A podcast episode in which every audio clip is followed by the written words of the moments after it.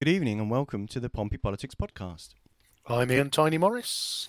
And I'm Simon Sansbury.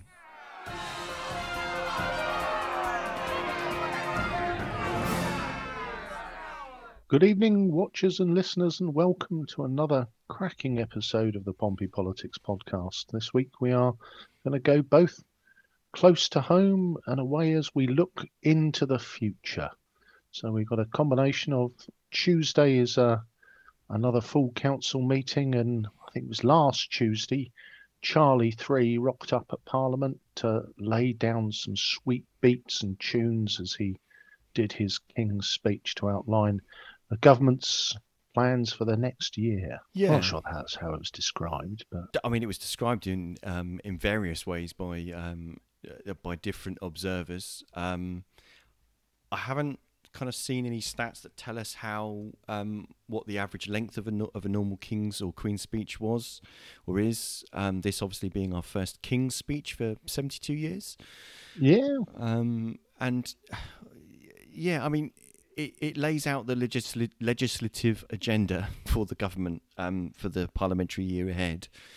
Um, but it doesn't limit their legislative agenda to what's actually in the speech. So in that respect, it's it's just a bit of these are the things that they said that they're going to do, but they might Yeah, not. the They might not do it's them, a- and they might add some other things.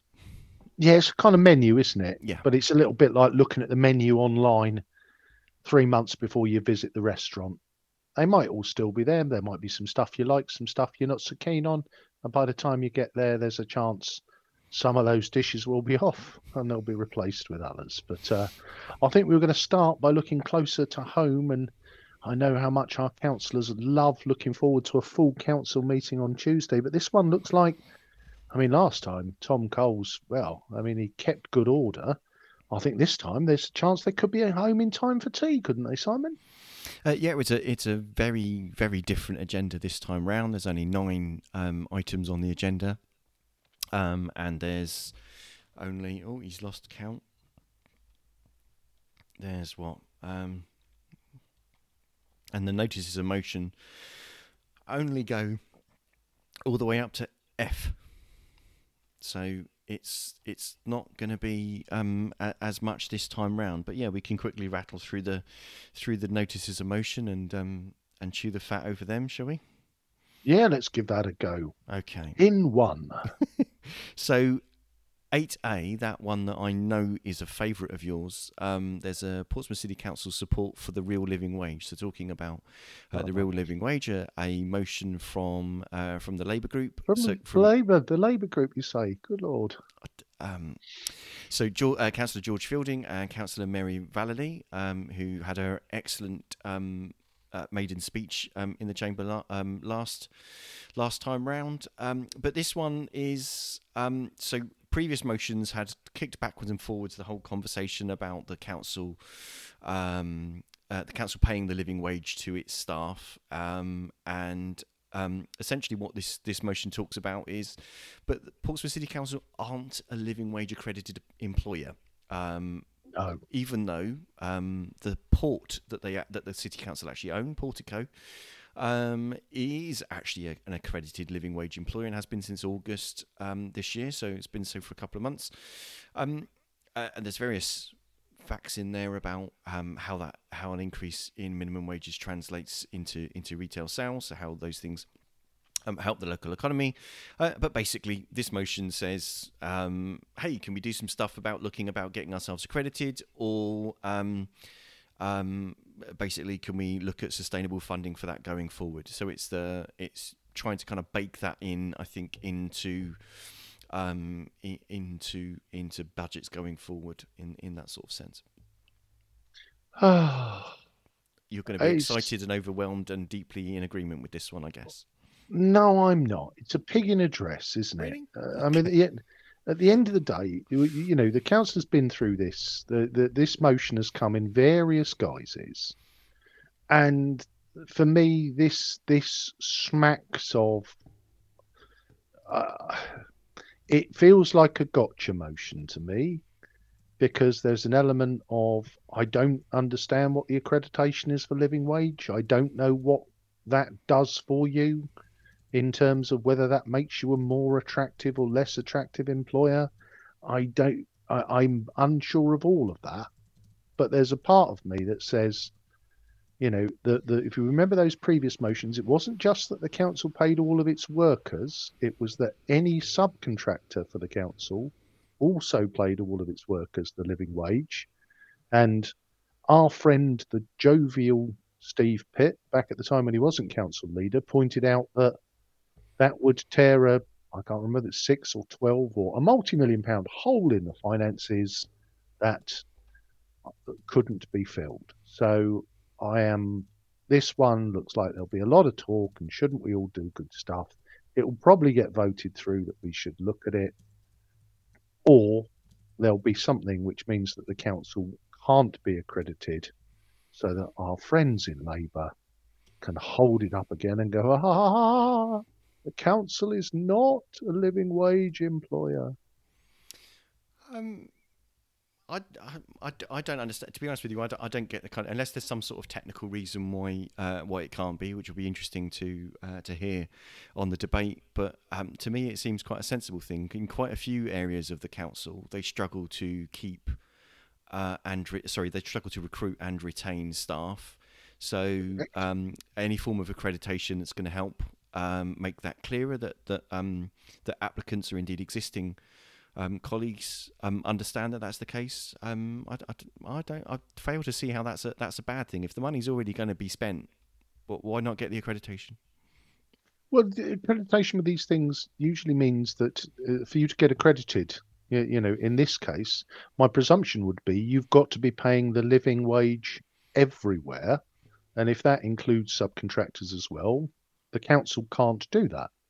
So it, it we'll see how Tuesday unfolds, but this feels like another another attempt to do the why isn't the council playing the living wage? And the council says because we can't afford to, because of the cuts by the horrid Tories, yada yada yada. And and maybe that's the pantomime that's going to play out. Maybe I'm just being cynical, um, and this is where for me, let's put a positive spin on this because I don't think we give our council enough credit at times. You know, I've been watching with interest over the last few weeks Hampshire County Council with its 160 something million hole in its budget and them having to slash and burn services left, right, and centre. Well, you don't run that bill up overnight. And I think it's a credit to all of our councillors that they have historically run the the city with a balanced budget and haven't got a massive backlog. And it's why I think, or why I perceive gesture politics like this is rather unhelpful. But maybe I'm getting old and cynical and bitter in my in my uh, advancing years. Answers on a postcard. We'll have a poll in the chat um, yes. as to as to whether you're cynical. So um, 8B is um, is also from the Labour group, so from uh, Councillor Graham Heaney and Councillor Yinka Adeniran, um, and that's um, asking for the council to um, to consider basically being uh, being involved with the Age Friendly City project. Um, that calls on several things. There's some information on the sorts of things that um, that planners or that designers of city policy um, should be should be kind of considering it. It it looks at things like um, essentially having an age-friendly community with the opportunities to enjoy life and feel well, to participate in um, in a society and be valued for their contribution, have enough money to live well, um, feel safe, comfortable, and secure at home um, having access to quality um, to, to, to, quality health and care. Um, talks a bit about um, you know the various ways that transportation, kind of, kind of basic things of um, making sure that you know the pavements are flat and level where possible, so that they're not a trip hazard, that they're safe and well lit. I know um, trip hazard pavements are, is an issue close to your heart.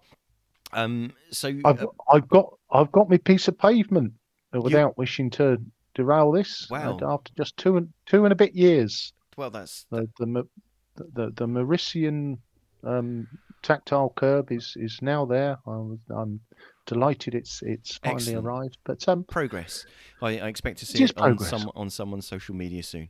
So um, yeah, to be honest with you, a lot of these are, seem like common sense things. Um, so hopefully they're things that are being considered. Uh, you know, about ha- having houses with elevators, wide passages, even floors with with no stairs, um, having access to to health and um, social um, resources um, within kind of residential yeah. areas, so that so that as people get older, they're not having to deal with being in unfamiliar areas or indeed feeling unsafe going out into places, so that that kind of leads them isolated at home.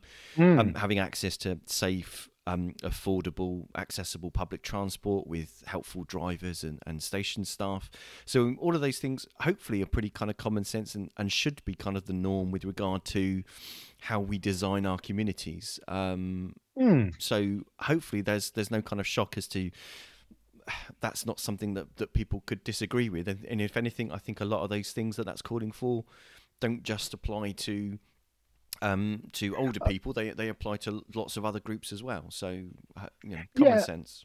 And and and I think this one is a very noble cause. And I think when you look at the built environment, I think it is you know it's one of those things where uh, actually to to build in accessibility and to look at the community spaces that you design, then I think it is absolutely you know it, it is right that you should build these things in. I think the challenge comes with a with a packed, dense city that is multiple hundreds of years old, and that's where, you know, there's always this tension.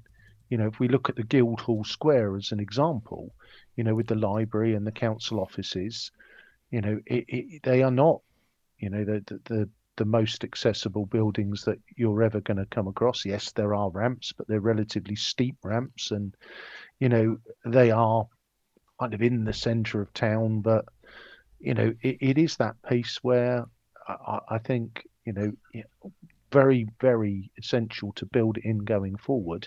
How much you can retrofit to what already exists, that's where the, the, the numbers and the feasibility start to come unstuck. But no, excellent thing to promote for, for the way we design things going forward. Okay, so 8C so maybe they'll rattle through them as quickly as we are. Hopefully, hopefully they will. Um, mm. So, uh, so the next one, um, another another Labour motion um, from Councillor Vallely and Councillor Fielding again. Uh, so, Portsmouth City Council support for the improvement of women and girls sport in Portsmouth. Um, there's some quite interesting um, interesting figures that they, they put into the, into their motions. I must admit, quite a lot of the time, as someone that looks into researching these things um, or, the, or at least the, the things that are being discussed at council. What's what's quite useful with I notice as a trend in the in the Labour motions, they always put their sources. Hmm. Um, mm. So I find that kind of quite useful. Um, so if you do want to kind of get into the weeds of kind of where this where this has come from, that's that's kind of an interesting way to do it. The headline figure they're talking there is that just under 29% of females in Portsmouth um, are taking part in less than 30 minutes of activity a week. Um, yep. And over half of the, that figure are, are, taking part in no activity in the last 28 days. So there, there's quite a big kind of gap. Um, what the motion doesn't do is is try to understand what mm. the causes mm. of that discrepant of that difference are, and what it is that's that's that's the barriers um, to to women being involved in sports. So um, it, the motion also call, calls out um, the work of uh, Lizzie Butcher, who formerly um, worked for BH Live um, in increasing women's participation in sports across the city. Um, but it's asking the council to work with education establishments to ensure um, equality in their community use of sports facilities and, where appropriate, um, seek to increase the provision of space for female sports um, and to uh, work with leisure facility providers on, on, how to improve gender equality in sport. So it would be interesting to understand what those barriers are and how those are, those are broken down. But surely, at the end of the day, mm. You know, we, we all understood from uh, from COVID how important um, exercise and open spaces are, and how important what an important play um, part um, sport can play in physical and mental well being. So yep. it it's really concerning that that you know for fifty percent of the population, their contribution um, or their involvement in, in sports facilities is, isn't um, isn't the same. So what is causing that, and get to the roots of it and work through it. Well, yes, but okay, There's a but. Um, well, there is a but because I actually think this is quite a misleading. Because what it tells you, it tells you about women and girls' participation in sport. But what it doesn't tell you is about boys and men's participation in sport. So you have a situation where the presumption of the motion is inequality. But looking through it, I couldn't find any data to support that. And as you know, I love sport. And I work in cricket. I'm um, previously been a member of the committee at Portsmouth Rugby Football Club. And if you look at all the stats, part, girls' participation and women's participation in sports is on the increase. Now, it talks about quote unquote women or, or female sports. Now, again, I, I, I, sort of struggle with that in terms of raising an eyebrow because I would say that historically, cricket, football, rugby would not have been considered female sports. But what you're actually seeing is a rise in participation in female sport and a massive deterioration in participation in men's sport. So if I give you a working example, and I'm sure the rugby club won't mind me sharing this with you, because when I was involved on the committee three, four years ago, um, the rugby club pre-pandemic, the rugby club was putting out four men's side every week and one women's side. And if you go back 10 years, probably 15 years, the rugby club, Portsmouth Rugby Club, was putting out five men's side and didn't really have enough women to put a side together. If you look at the club now, they're putting out two to three men's sides regularly, and there are as many female players registered as there are men. We've seen a fantastic growth in female participation. So, whilst I, I fundamentally agree with the premise that we want as many people as possible to take part in physical activity, I am not sure that the focus should be on an area that's seeing, or we focus a disproportionate amount of energy into a, a gender position where one gender is increasing participation and another gender's participation is falling rapidly. Um, I, I think I think this motion is actually looking at the wrong side of the coin. Yeah, but if, if what you're saying is that um, is that the participation of men and boys is is dropping, um, yep. then surely that like would mean that, that that would mean that the situation, so the disparity between between of the gendered involvement in in sports is even is even worse because if if what you're saying is that the the participation of men and boys is, is going down, but even with it going down, um, they're actually still um, there's there's actually still a, a massive involvement um, missing or um, in in sport of, of, women and girls, then I mean, surely at the end of the day, we'd expect to see over you know all things being equal, how numbers kind of work out. Yep. That that the participation would be um, would be reflective of the of, of the diversity of of the population, and if it's not, and if it's as far yep. out as this as these as these um, metrics um, say that they are, then it, it it's worth and, understanding and, what those barriers are and, and and addressing and addressing those. That doesn't mean that that's a, that's a, to the detriment of um, of of sport inclusion of men and boys, does it? It just means that we need to understand what the barriers are to women and girls being involved and, and remove those barriers. No it depends how you want to see equality reached. If you want to see equality re- reached by men's par- men's and boys' participation falling to such a level that it's it, it, it falls down to the level that female partic- participation is, then you've reached parity. Um, I personally don't think that's something to be celebrated. Uh, and as I say, the trajectory of both at the moment is they are going to meet in terms of parity fairly soon, because if you look at the change in the dynamic of women's football, women's rugby, women's cricket, you know, they are all being shown on mainstream. Um, you know, th- there is a lot of external energy being put into those sports, and I absolutely celebrate that. I, I, I think the piece for me that I, you know, I, am and again, this is this is one of those things where, well, why isn't there a men's? I'm not saying that. What I'm saying is that that if we we should be looking to increase participation in sport for everybody. Absolutely. And I, I think that the uh, you know from everything I I learn and know through my involvement with cricket and rugby is that female participation is on the rise. It's on a growth curve, and we should continue to invest in that. The flip side of that is that participation by boys and men is falling like a stone, and I don't see motions to address that. Okay, I see that point. So we'll see how um, how that one uh, calls out. But the things that it's call- mm. is calling for, um, to be honest, uh, uh, um, you know, are pretty sensible with a lot of these things because of because of our system. Obviously, we've got a, a cabinet um, a system yep. of administration in Portsmouth. A lot of these things are calling for the cabinet member to do X or to write to or to write to person Y, or the calling on the local MPs to do X or Y. Um, so it's it's really a case of kind of putting onto the books. I think the, these are the things that um, that are being highlighted.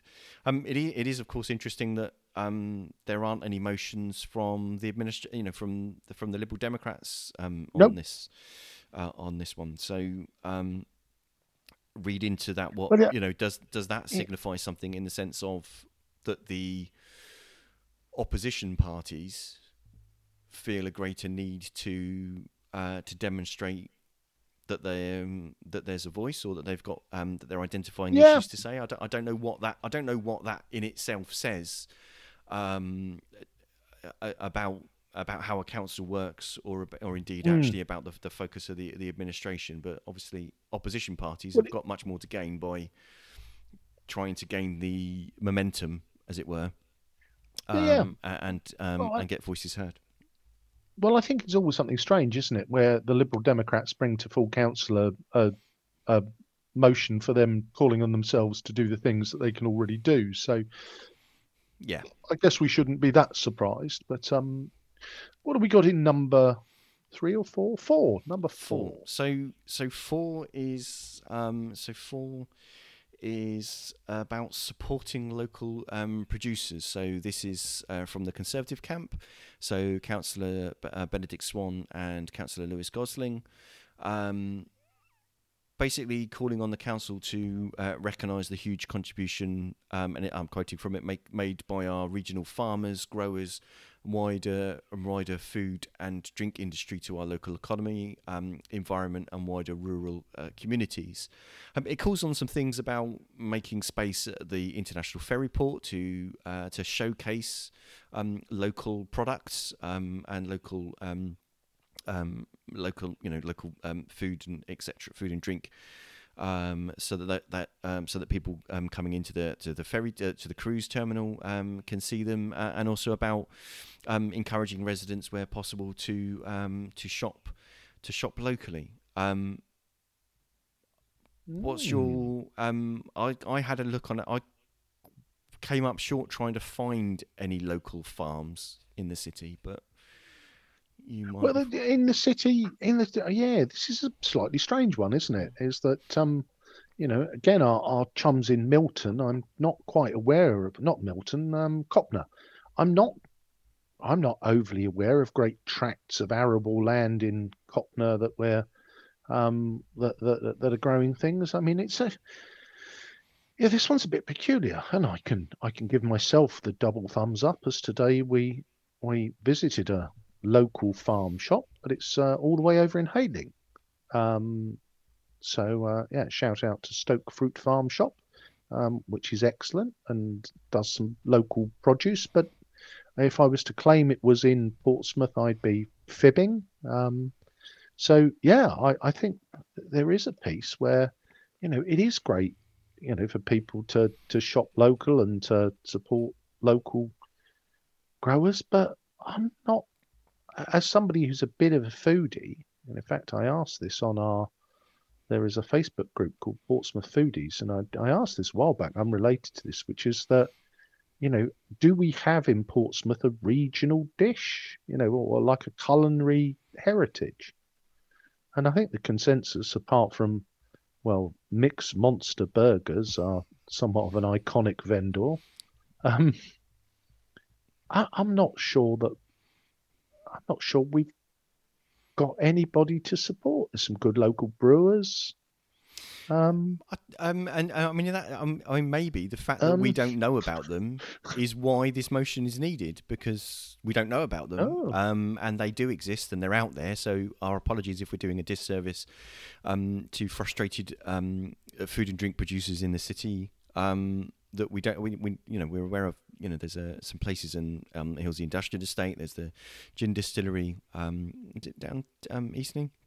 Um, so, so Yeah, there are yeah, de- there are there yeah. are definitely some places, um, but from a perspective of actually, there's an opportunity here to showcase local food, and of you know there are you know farms over the hill, um, etc. So obviously not within the bounds of the city, but they are still at least Yep. local that would be perhaps of interest to um, to those visiting the city on, on cruise ships. Um, so I, I don't know the the very fact that we don't, you know, we can perhaps with a with a slight bit of bemusement or ridicule about well where are the, where's the field of field of cows in Hilsea kind of thing, but there's not the fact that Oh, we don't no, know get- doesn't doesn't mean that these this isn't kind of irrelevant and may, may Yeah. this isn't a relevant thing and may be calling for uh, more attention to be called to that and showcasing that is a is a good idea. I mean, when you go to pretty much anyone else, they'll be showcasing local um, local products.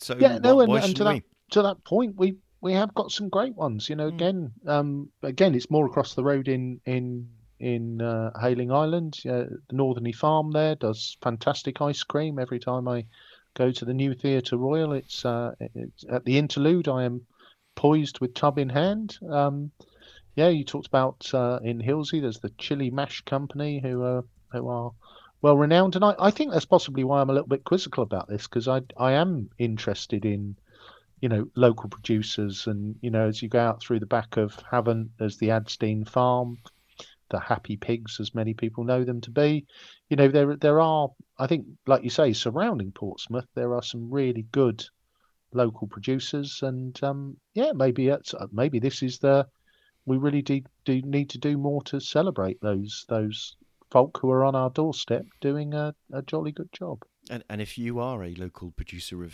food and drink, by all means get in touch with us and maybe yeah, we'll we- have an episode on it where you correct us and point out that there is lots of stuff yeah being yeah. being produced locally that we um that we'd love to love to champion. So please do either message us on Facebook or give us an email studio at pppodcast.uk. Um so the next one. Um, so 8E is um, Chloe's motion, and this is from the Portsmouth Community Independence. That's um, councillors Kirsty Mellor and Cal Corkery. Um, this is um, calling on the council to draw attention to uh, to the issue of coercive behaviour, coercive behaviour, um, and um, the the sad news that um, uh, Chloe Holland uh, took her life after years of um, being the on the, the recipient of uh, coercive and controlling behaviour from from her partner, and um, uh, and took uh, took her life as a, as a result of the uh, of what she'd been subjected to. Um, what this is what this motion is calling for is calling for the council um, and to write to um, the um, the MPs and to the Hampshire and Isle of Wight uh, Police and Crime Commissioner uh, Donna Jones um, to to raise uh, the issue and to request that government consider the um, the possibility of creating a specific statutory offence of manslaughter by coercive or controlling behaviour. Um, so, indeed, a very very serious subject um, that uh, that I'm sure um, will be worth getting looked at. I've just temporarily lost Ian, so hopefully he'll be he'll be back um, in a moment. Um, the last motion that's on there um, is is about the Families First for Children Pathfinder. So um, that motion is uh, is by Councillor uh, Simon Bosher and Lewis Gosling, uh, so from the Conservative camp, um, and um, that's um, that's uh, calling for uh, for the council to uh, to make some bids for so the second wave of Pathfinder funding, um, and if there's still chance um, to do so, to for, to look at further consideration um, and refer back to council uh, for the rationale of, of such um, uh, stance being taken if if there isn't a chance to actually do that. Um, and it also calls on the council to uh, try and coordinate with reference to applications and for funding and support requests from third sector providers um, uh, to either align and support such applications um, and to or to take the lead um, in making them um, and um, uh, uh, and to basically to help making those and progressing such uh, such funding requests. So Ian's back. Um, so Ian, sorry, we moved on to. Our, our platform oh. completely disappeared there. Suddenly told me told me oh. you were unavailable. So um, yeah, yeah, but I've um, I've, I've found my way back. We were just we were just inviting sponsors to uh, to uh, to or to or to contact yeah. us, and we would happily um, promote their products, and then everything welcome, disappeared. Well, but I'm back. back. I in the time that you were gone, I covered I covered eight E. Um, which was Chloe's motion, which was uh, mm. basically calling on the council um, to engage with Hampshire and Isle of Wight Police and Crime Commissioner uh, Donna Jones and the two local MPs, uh, Stephen Morgan and Penny Mordaunt, um, about raising the issue with government um, uh, about um, considering a, a, a, specific statutory offence of manslaughter by coercive or controlling uh, behaviour. Um, and mm. then moved hmm. on to um, to the Families First for Children Pathfinder, um, which is uh, essentially asking for the council to uh, seek funding for the second from the second wave, um, to look at ways um, to to get some funding behind that, and also uh, to engage with um, third sector providers that might also be making uh, funding requests um, to try and help co- basically coordinate those um, and, and assist with those. essentially, is what that's is what that's doing, but it's it, it, it looks to look for um, family help and providing support at the right time so that children can thrive um, with their with their families and um, yeah. you know making multi-agency um, decisive um, protection system that works and unlocking uh, potential family networks and putting love and relationships in a stable home at the heart of being a child in care. So lots of things there that again seem like a, a great deal of um, yeah. of common sense. I'm sure there isn't going to be any uh, any disagreement on that one. No, I can't can't see any discord on that. The you know again the the the, the cynic, uh, if there's a cynic about, might might see the, you know, there was a lot of a lot of funding was was put into Home Start many years ago. That funding has reduced down, and now the council's being invited to bid for new funding. It's it's yeah yeah. This is an area where, you know, it, it I, I, I believe early intervention funding gives you the best chance of success rather than trying to repair the damage later. So, yeah, my hope is this one would fly through. Indeed. Okay, so well, that was the, that was the motions. Um, so marvelous. That was the notices of motion. Um, we haven't seen the questions to cabinet members yet. They're they um they're not on the agenda just yet, which I, or I couldn't see them on the link. So uh, yeah, so hopefully, um, there won't be that much um that much disagreement or or um or or distress in the in the chamber. No, I, I, think again, if we saw last month, uh, last month we thought there was chance for stuff. I think there's a, I think there's probably just going to be gentle. That might be the odd points of order, but I think we should fly through. So should we um should we switch chairs then? Because uh, usually it's you doing the heavy lifting and me just ranting and roaring about various things. So it's it's now your chance to take the floor. So in uh in what is all I think I, I don't know whether it's got it's definitely going to be the last chance saloon of the uh, of the Conservative government to have their King's speech. Um, because I think technically the they could carry over the election into early 2025. Uh, yeah, I believe the, the latest is that it can be held is is January in 2025. Um, I, I, I can't. Yeah. I mean, not being funny. I'm. I, I can't see that I being can't. at all likely because the last thing people are going to want to be doing is campaigning on wet, cold winter doorsteps through December and through the through the Christmas and New Year period. Um, I think that would make the prime yeah. minister uh, even less popular than certain uh, than he already is with certain members of his own party. So, yeah. So, so we'll presume this is the last Speech. There were 21 pieces of legislation. I don't oh. intend to go through them all. We'll pick out a couple of highlights. um, and or low lights, depending on your point of view. So the first one, the offshore petroleum licensing bill. Um, this is one that says that um, effectively will allow new drill sites in the North Sea to extract um, natural gas and uh, and oil to reduce our over reliance or our ongoing reliance on foreign fuel.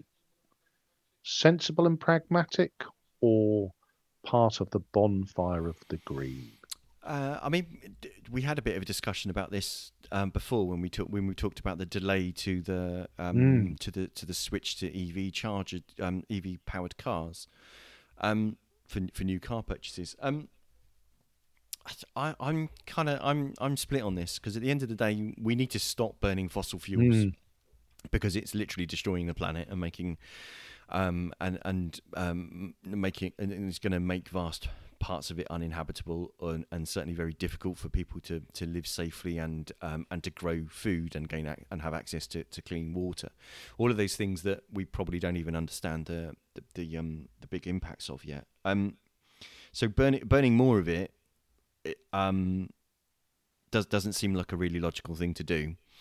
Um, the argument that the government seems to make about this will give us energy security, but we this goal, sorry, these this oil or gas isn't isn't only sold into the UK market; it's sold on the world market. So it will go to whoever pays pays mm. the hmm. producers um, for for that produced uh, material. It was interesting seeing on one of the political programs one of the um, one of the members of the Conservative Party um, trying to say that in extremis the government could pass legislation forcing that um, that production to be sold in in the UK, which was an interesting thing for a Conservative um, uh, party member to um, to be trying to claim.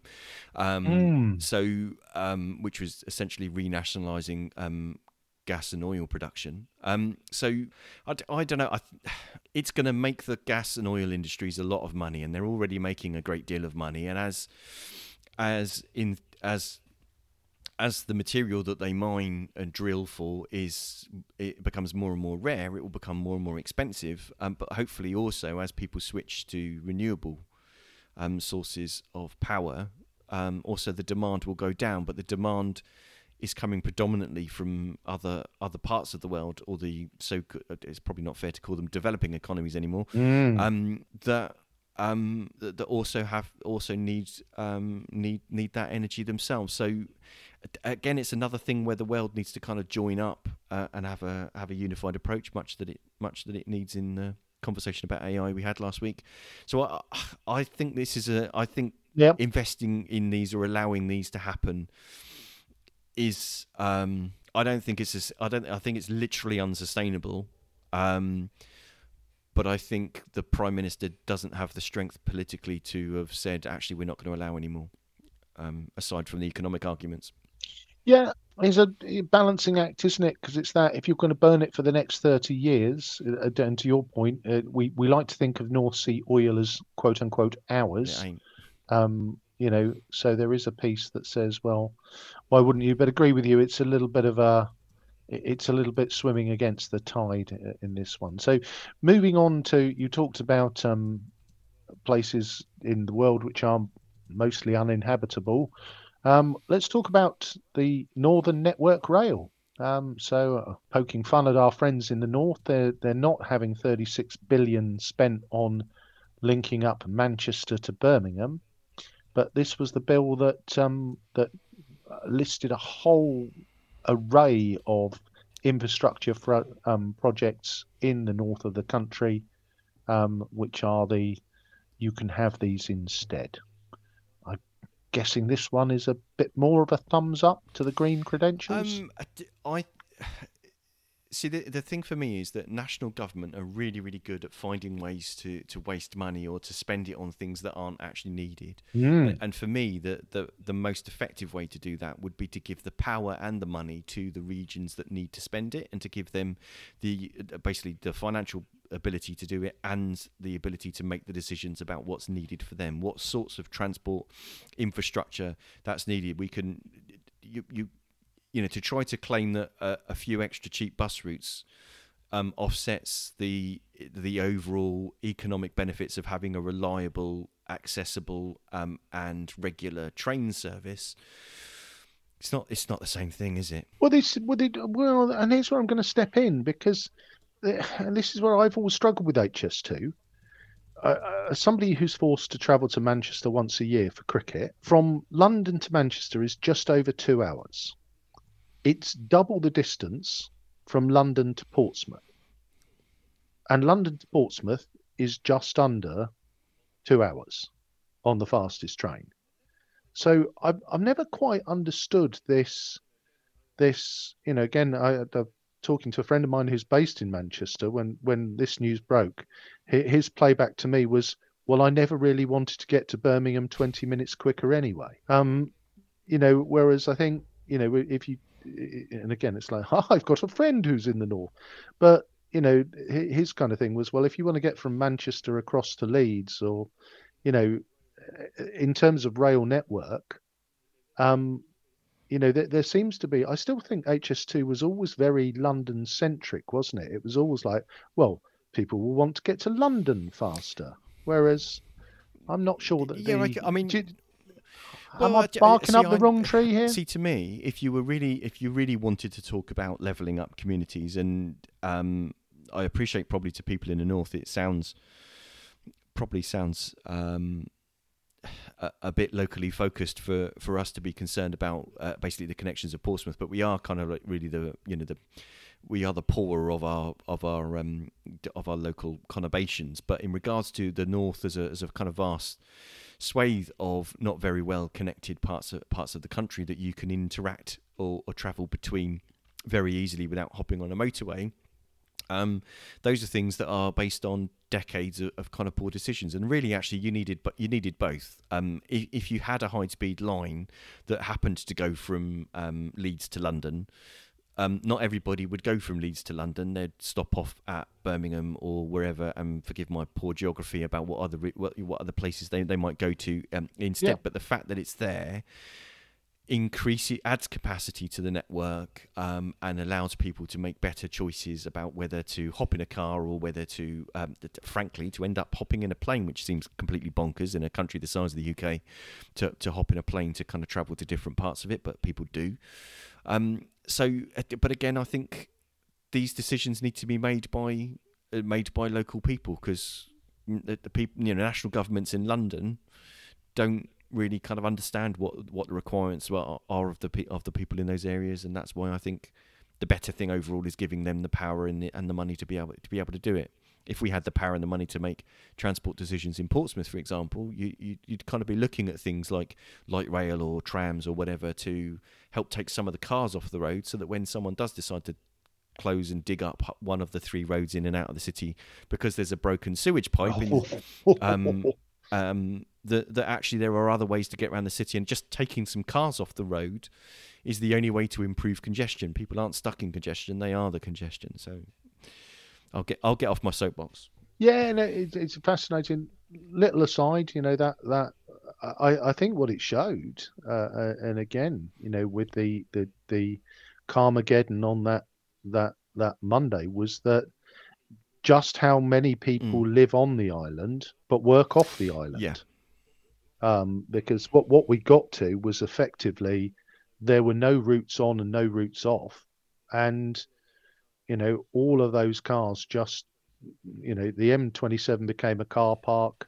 Uh, it spread back through Cosham and up over the hill as people were trying to find routes to to you know either get into Portsmouth to work or get out of Portsmouth to work um, yeah, so it, it is fascinating how that dynamics changed of, of people driving to work. So mm-hmm. let's move on to the next one. This one feels like a little bit, you know, something and nothing. You you know, Rishi loves his maths, so this was about the um, effectively the eventual scrapping of the A level and the T level. It was the Education Reform Act. Yeah.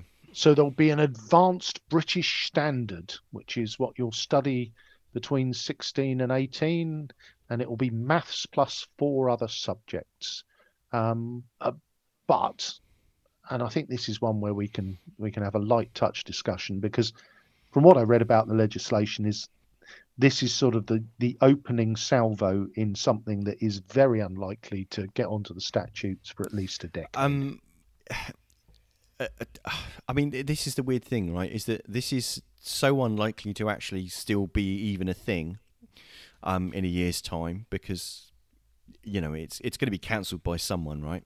Um, whether whether it's the next Conservative Prime Minister or it's this Conservative Prime Minister or it's the next Labour Prime Minister, it's it's it's going to get cancelled because yeah, because what what the country's really crying out for is for people to spend another two years studying a, a subject that, that, that they hate. Um, if anything, from my anecdotal observation of the workplace over the last dec- few decades is that yes, there, there um, more education is, is needed around maths, but it's not to the level that this seems to be aiming at. It's actually some, to be honest, it's, it's actually pretty basic levels of maths that don't need to be whatever is whatever you could recall Yep. an A level.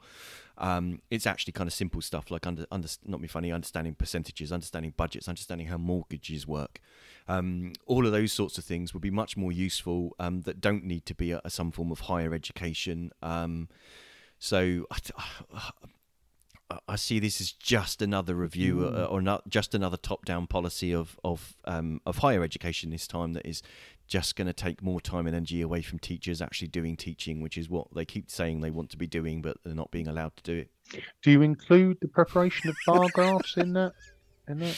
Um, well, of of course, an improvement in basic level of maths understanding would help people not put out spurious bar graphs, regardless of what political persuasion they may or may not have. Marvelous. So, so we got a couple. Um, we got a couple more to go through. Um, football regulation. Who cares? Okay. We're going to move on from that. Oh, no. I didn't understand it. We're gonna kick there's that no off then. chance of you.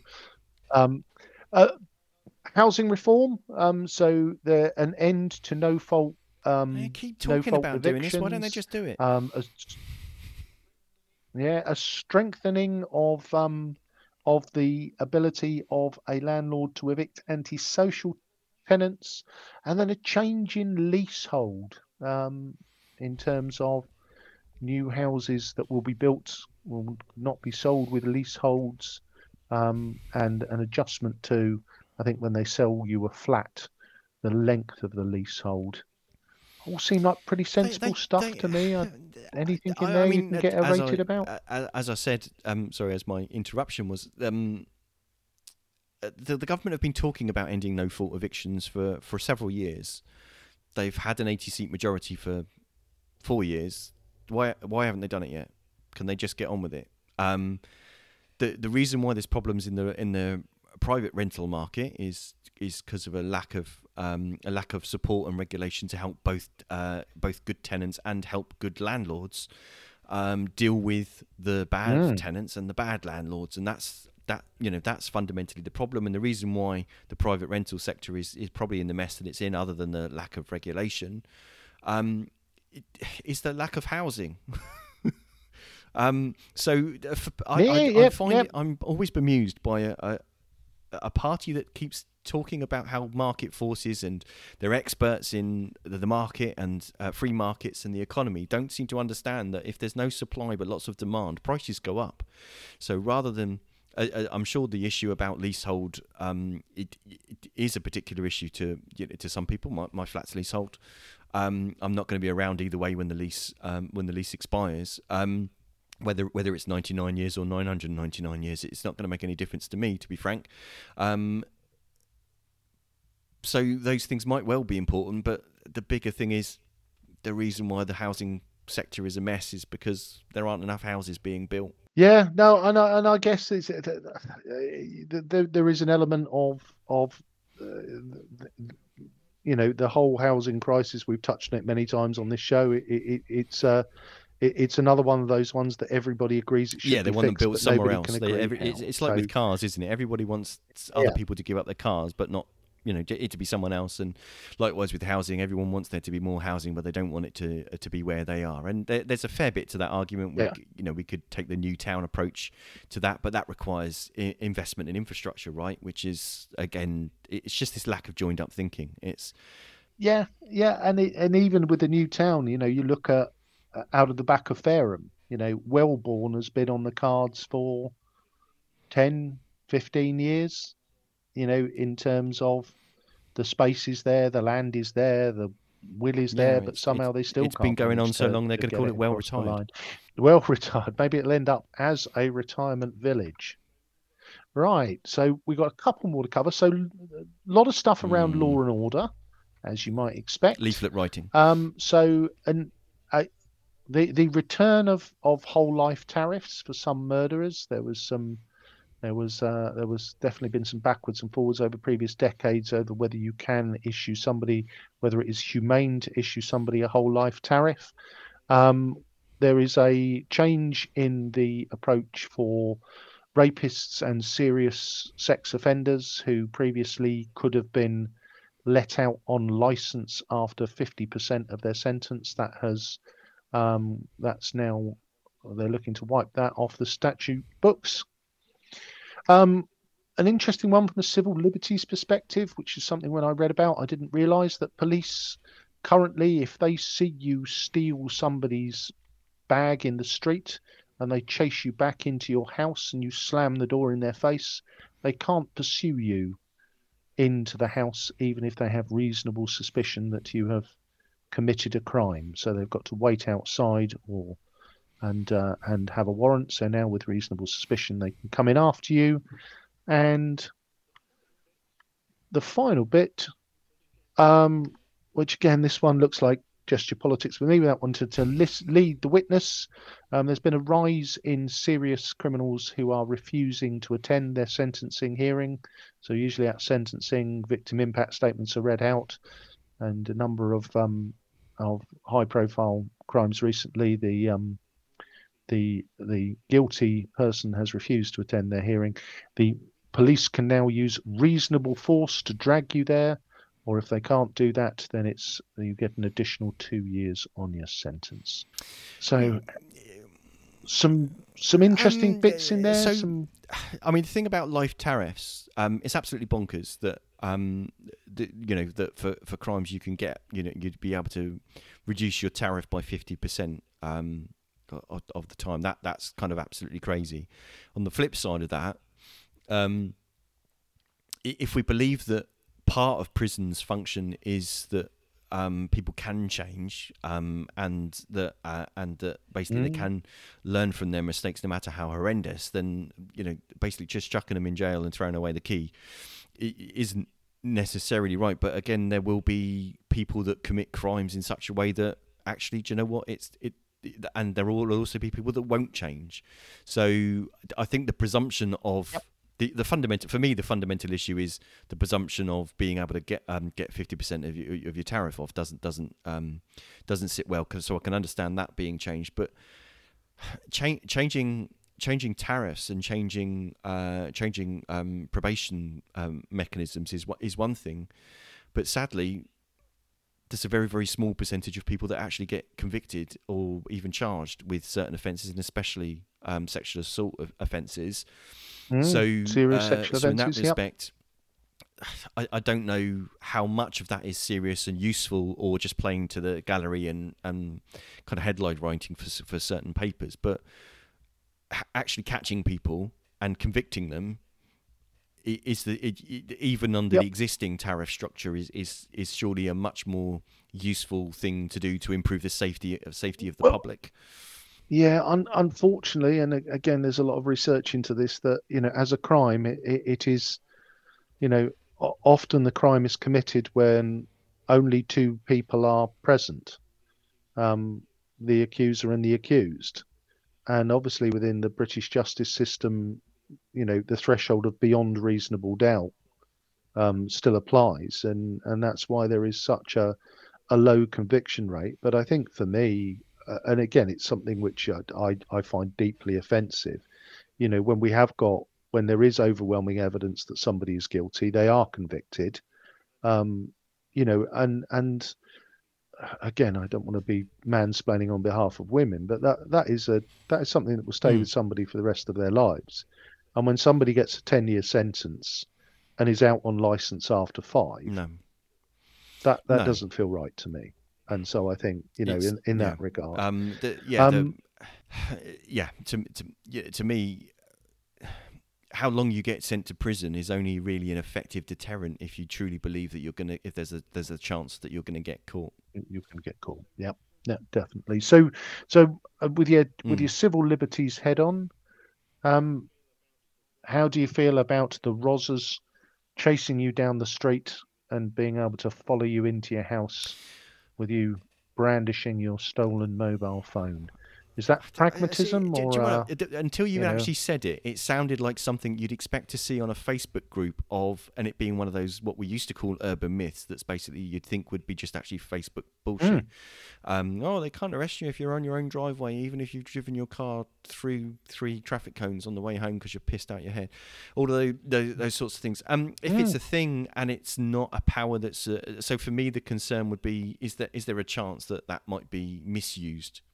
Um, by by the police. But bearing Yep. in mind that you know a huge amount of them are going to be wearing body cameras these days, um, you know, may, may, maybe not. But if that's a real thing that's kind of leading, that's stopping them. Um, uh, pursuing those crimes A- again, I'd wonder how many of those crimes where that you know the situation that you, you that you cited, not does that really happen these days? Are there actually police around at the time to actually spot that happening and therefore chase that person to that house? I, I, I don't know. I don't have the I don't have the numbers on it, so I might be talking complete factuous No, stuff. No, but I would police- I would suggest that with CCTV now it is it is much easier to to track people, isn't it? And the police use of drones as well. Um, you know, again, if they're able to track a, somebody back to their home, and and it is the the truth that if they uh, unless the police believe have reasonable suspicious that another crime is being committed in the house at the time they they don't have power of entry um, just based on suspicion. So that one looks uh, that one looks reasonable. Dragging the guilty person up to the dock to get them I- to hear I- their medicine. I, th- I think the reasonable force thing is just going to fall over the first minute a lawyer gets involved. So it's not. It, I can't see that really, really happening. And uh, I mean, you know, if you want to go back to the 1970s and, and kind of beat someone into submission to go kind of into the go into the dock, that's not kind of what we're talking about, is it? I I I wonder whether, in all practicality, that's ever that's ever going to happen. But but someone facing um, sentencing consequences from not being willing to literally face justice. Um, I, I think that's Yep. a, I think that's a fair and reasonable thing. If I, if I'm really honest, I Yeah, no, I, I think I think it's, and I guess it's that it, it says to our earlier thing, doesn't it? If you're going to get a whole life tariff, then giving you an extra two years probably doesn't matter. So we'll cover the, and this one grabbed a lot of headlines, and um, again, it's a bit of a civil liberties issue, uh, or is it a health issue? And where does the government? So it, the age for smoking, it's going to go up one year every year. So that anybody who's 14 at the moment will never legally be able to buy cigarettes. having worked in retail um, many many years ago, Mm. there is absolutely no bloody way anyone is ever going to be able to enforce this. Well, Unless, unless you start asking for ID from everybody that comes to buy cigarettes, how are you possibly gonna gonna be able to tell whether the person that was born the year after this thing came into force or the year before this Oh. thing came into force? Unless you literally just start asking for ID on every single occasion, which I, which I guess is possibly reasonable. But Well- yeah, I, I, I, I, I don't know. I mean, smoking's obviously really bad for you, uh, and you know, sensible people should. Yep. You know, I mean, I I used to smoke, so I can be a hypocrite here, I guess. But I, d- but there are also lots of other things that we consume legally, or indeed that are consumed uh, illegally, that aren't necessarily healthy or that Mm. are unhealthy. Um, I I I think that this is incompatible with the idea of look, you let people you, you inform people of the risks, they take that informed risk and you tax and regulate um, in order in order to make sure that um, that people are, uh, basically making those decisions in an informed way and that it's um, kept out the ha- kept out of the hands of uh, of children. Um, yeah, you I, I just don't. I'd see this falling on a practicality. It just seems a weird one. It's a very, very kind of. Where did this come from? As a as a kind of like an argument. It's not. Yeah, it, it- it's something I could see a different party, not not the Conservative Party. I could see. Um, Mm. d- you know, a much smaller party possibly kind of arguing for. I don't, I don't think. But yeah, I just don't see it working. I just don't. That's the Yeah, problem for me with a lot of these things in this speech. I just don't see them working. Yeah, I mean, this one I think lacks practicalities. I think it's one that I can't see anybody standing against. You know, there's going to be the vocal minority of, you know, Forest, I think it is, who are right to enjoy smoking tobacco. Um, I, I can see, I can see that kind of libertarian angle, but I can't see anybody getting aerated enough to, to vote against it. I think, like you, my my concern isn't around practicalities; it's around the fact that, as far as I'm aware, the smoking of marijuana is still illegal. But if you stroll the streets of Portsmouth in any of the main conurbations, the air is Maybe, heavy maybe and heady that's with the it. the Um, um, most most it's not a food or a drink producer. Maybe that's. I mean, that's the farming that takes place in the city. Um, that could be that could be the possibly there are there are farms there. So there you go. We've we've been on a whistle stop tour of uh, of two major events, or, or well, one's one's going to happen on Tuesday, and the other may or may not happen over the mm. next what- twelve months. Might So only what- be do you seven. do you think it if it's a signifies anything for when the what the timing is of the general?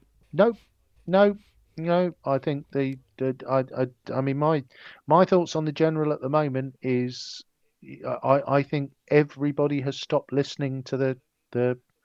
I don't think it would matter what was in this bill. I think I think people I think the electorate generally are fed up with the conservatives. I think even the conservatives are fed up with what passes for conservatism at the moment. I I am I am unfortunately resigned to the fact that the next election is going to be a massacre for the Conservatives, and you know, I, it, it is an element of whether we see a centrist Labour running the country or whether, when they've got the keys to number ten, they lurch left.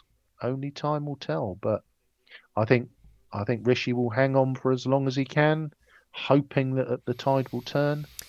Um, but I, I think I think it's if you want my ten shillings on the table, I think it's an October election. Well, he's certainly got year. nothing to gain at this point from from going early. So unless something drastic happens, and look, it's a look in 2019 after after after the results of that election, people were talking about it would take basically decades for Labour to be in a position where they um, where they could potentially even form a minority government uh, again. And here we are, four years later.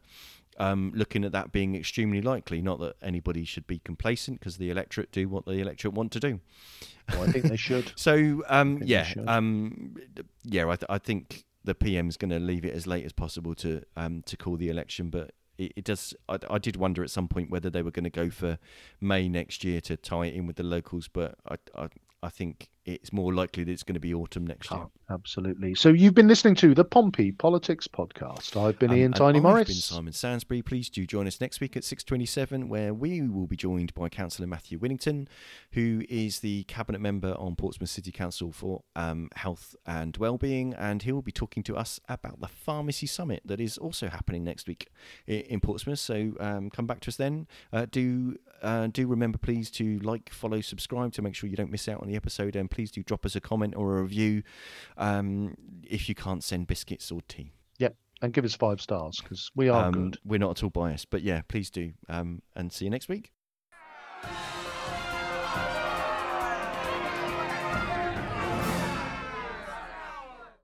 Thank you for listening to this episode of the Pompey Politics Podcast. If you want to make sure you get notifications about upcoming shows and get to know when we're live, we normally broadcast live 6:27 p.m. on a Sunday evening. Then follow us on Facebook at Pompey Politics Podcast. You can also follow us on Twitter at Pompey Politics One. Please, if you'd like to, feel free to leave a review wherever you listen to your podcasts, and you can even ask Alexa to play the podcast for you. Alexa, play the latest episode of the Pompey Politics Podcast. Getting Pompey Politics podcast from Amazon Music. Alexa, the latest episode. see, it's easy.